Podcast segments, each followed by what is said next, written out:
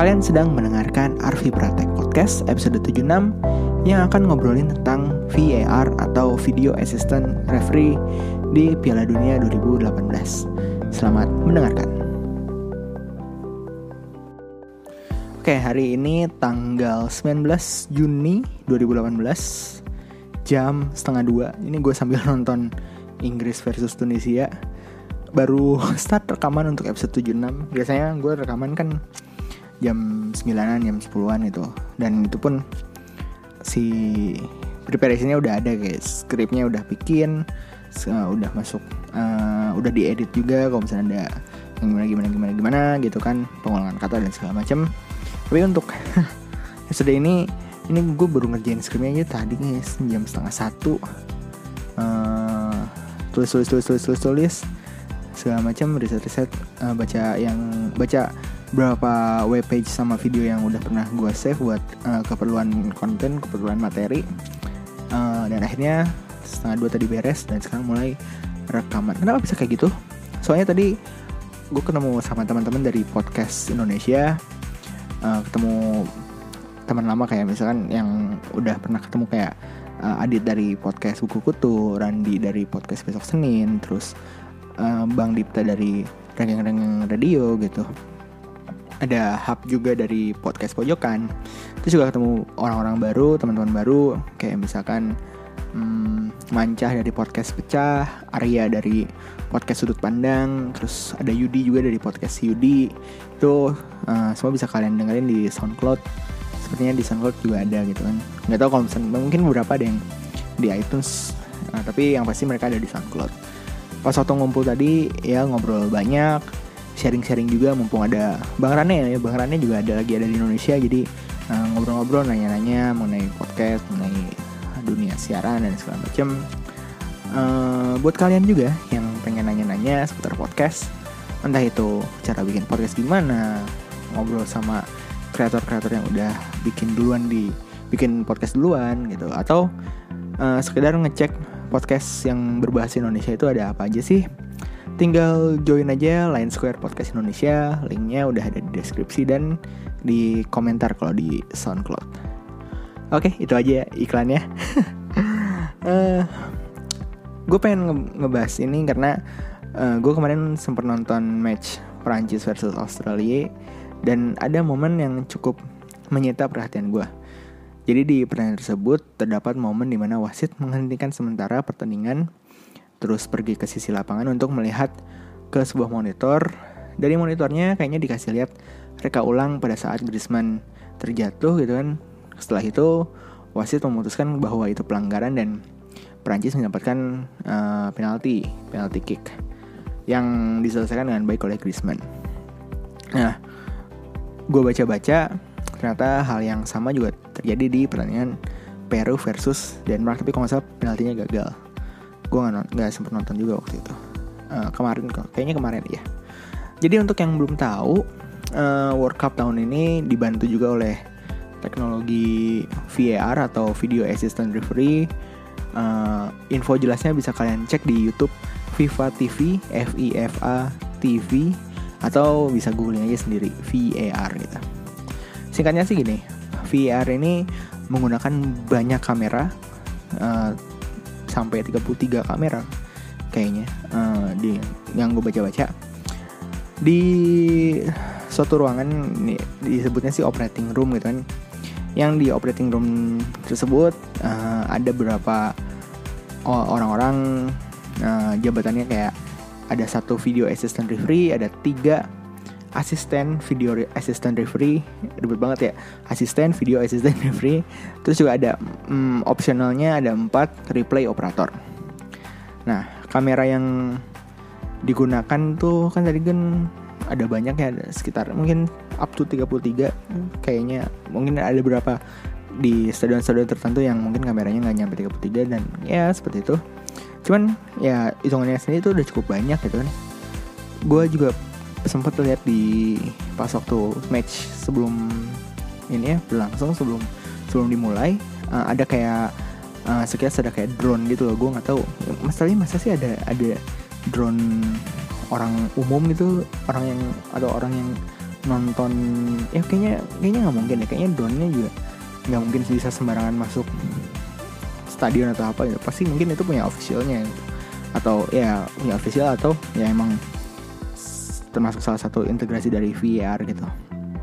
Terus uh, orang-orang yang gue sebutin tadi ada yang ya VAR video assistant referee asistennya terus sempat replay operator itu uh, akan mengcompile video yang direkam pada saat uh, istilahnya tuh match changing situation atau kejadian-kejadian uh, yang uh, mungkin akan mengubah jalannya pertandingan. Contohnya ada empat yaitu uh, pada saat terjadi gol penalti kartu merah dan kesalahan kesalahan identitas nah yang kesalahan identitas itu maksudnya kalau misalkan wasit uh, memberikan kartu pelanggaran kepada orang yang salah gitu ya kira-kira begitulah.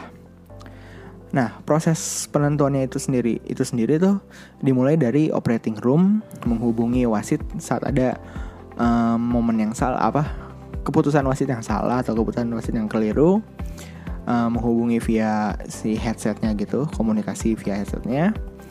Nanti uh, si wasit tuh punya keputus apa uh, bisa memilih apakah mau melihat uh, atau enggak setuju atau enggak mau ngecek kembali apa yang ditangkap oleh video assistant referee atau tidak gitu. Nanti si komisan mau ntar si wasitnya akan pergi ke sisi lapangan buat ngecek uh, ada monitor gitu dan si video yang udah dikompil yang ya diedit dicari mana yang angle terbaik untuk dilihat oleh wasit dan segala macam itu dikirimkan ke stadion dan untuk uh, dilihat oleh si wasitnya gitu. Nah setelah itu baru si wasit uh, bisa menentukan bisa memberikan keputusan kembali apakah uh,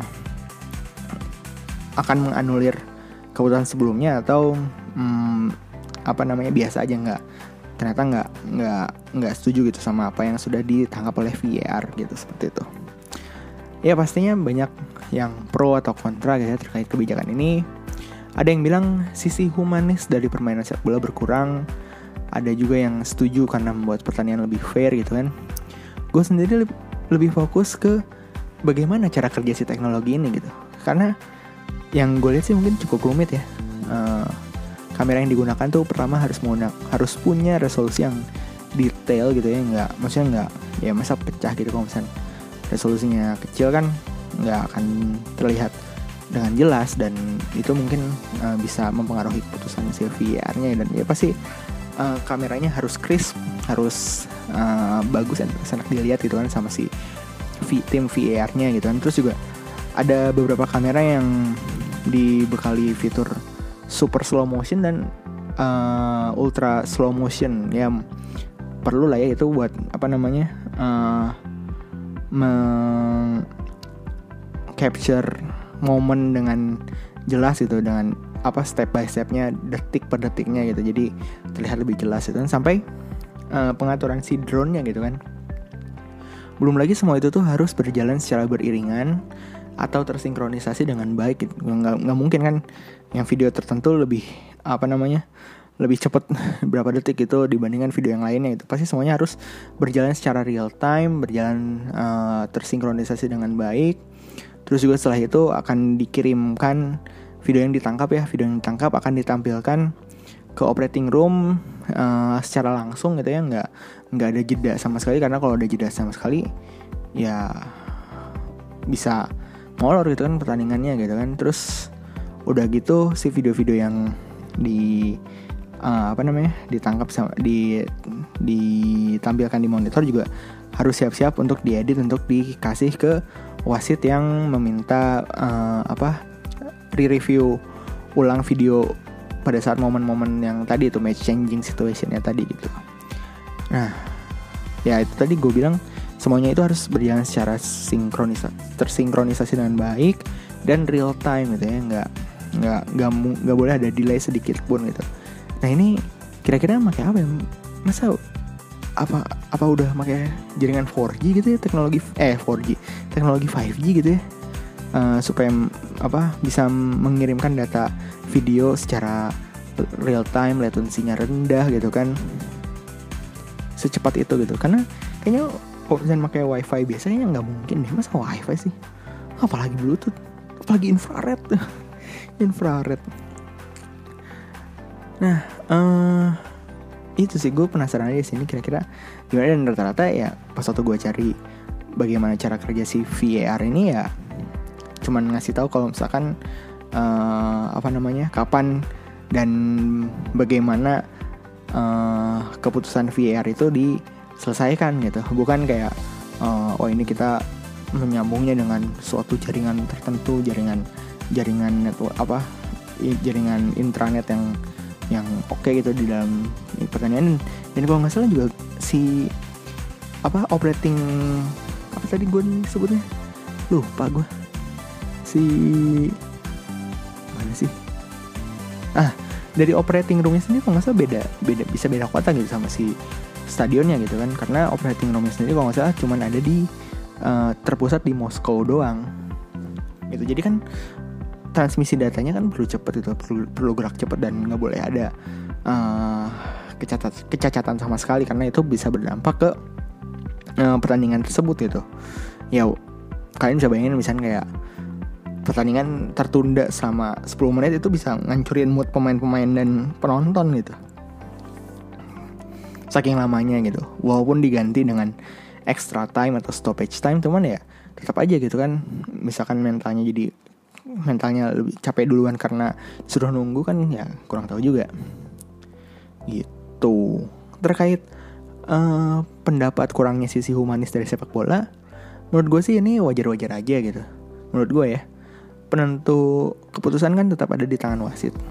Tim VAR juga punya wewenang untuk memberi kabar jika terjadi error atau kesalahan tapi ujung-ujungnya ya tetap aja keputusan ada di tangan wasit Seenggaknya wasit memiliki bahan pertimbangan yang ya lebih objektif lah sehingga permainan akan lebih fair gitu. Mengenai VAR sendiri, gue sempat nanya-nanya ke podcast Retropus dan ini kata mereka. Kalau ditanya setuju atau nggak setuju tentang VAR, gue sih nggak setuju ya. Tapi nggak bisa dipungkiri juga VAR itu adalah sebuah keharusan. Karena sepak bola juga udah berkembang udah jadi olahraga yang modern. Jadi uh, penambahan teknologi dalam pertandingan tuh sebuah hal yang uh, lumrah gitu. Tapi sepak bola tuh buat gue tuh kayak rasa. Sepak bola tuh adalah rasa yang yang diciptakan oleh manusia gitu asik. Uh, ketika banyak mesin ketika banyak teknologi yang masuk rasa itu akan hilang. Dan uh, ya bagus juga sebenarnya VAR itu mengurangi drama kan. Tapi ketika VAR uh, masuk coba kita bayangin VAR masuk dari tahun berpuluh-puluh tahun yang lalu kita nggak akan kenal Diego Maradona sebagai pencetak gol tangan Tuhan.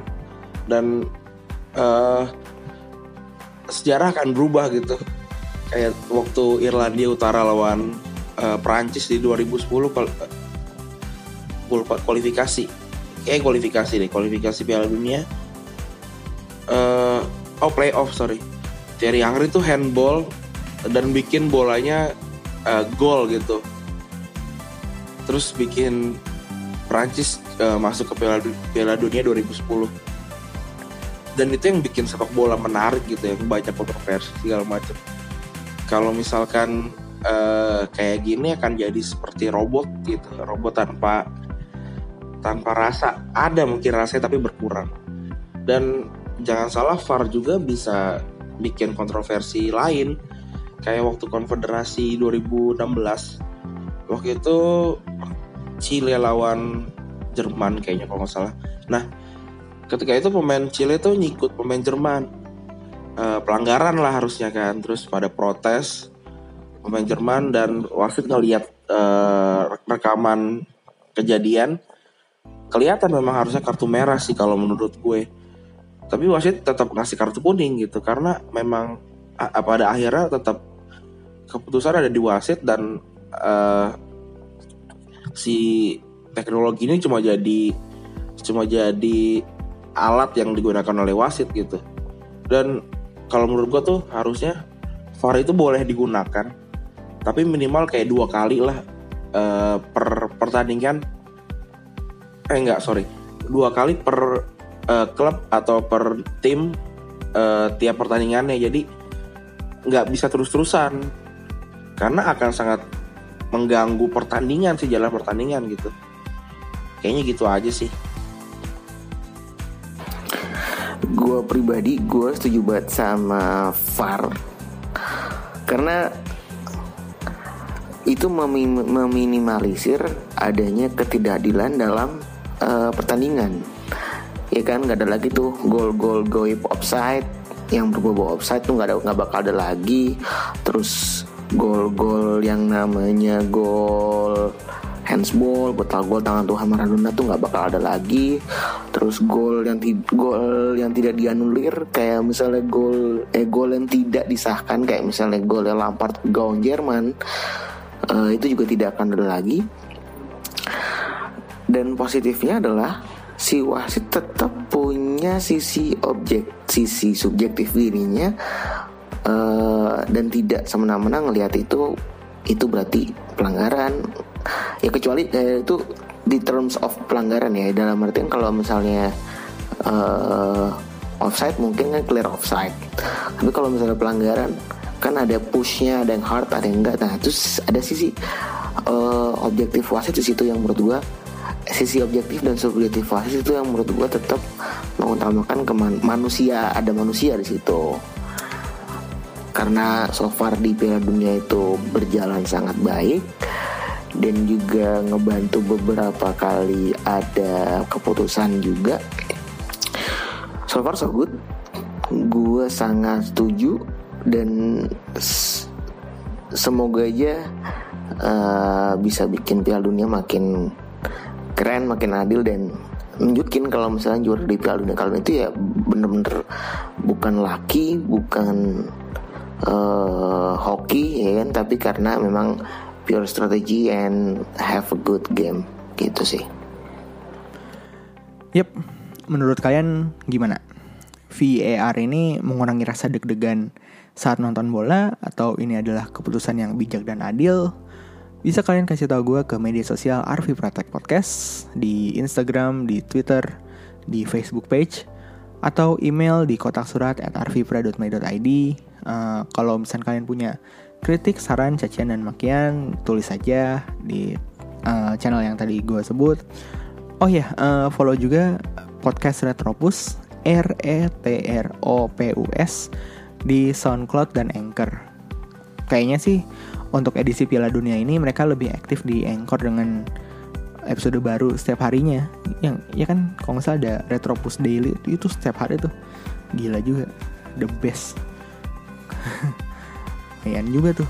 Uh, ya bisa jadi bahan obrolan lah. Atau misalnya kalian telat ngikutin pertanyaan sepak bola tapi terus atau nggak pengen uh, tahu pendapat orang lain atau misalkan pengen uh, kalau misalnya ditanya Piala Dunia ngerti gitu kan ya langsung aja dengerin podcast Retropus. Linknya gue taruh di deskripsi. Oke itu aja untuk podcast minggu ini. Uh, oh ya sebelum itu gue mau ngasih tahu kalau misalnya 30 Juni 30 Juni nanti hari Sabtu gue akan live streaming lagi di YouTube bersama co-host yang mungkin nggak asing lagi buat kalian. Uh, eh, gue sama dia akan ngobrolin mengenai Computex dan E3. Uh, jadi subscribe juga channel Arvia di Pratama. Maaf kalau misalkan minggu ini terdengar kurang persiapan atau gimana. Semoga ke depannya bisa lebih bagus lagi. Selamat menikmati masa-masa terakhir liburan lebaran dan dadah.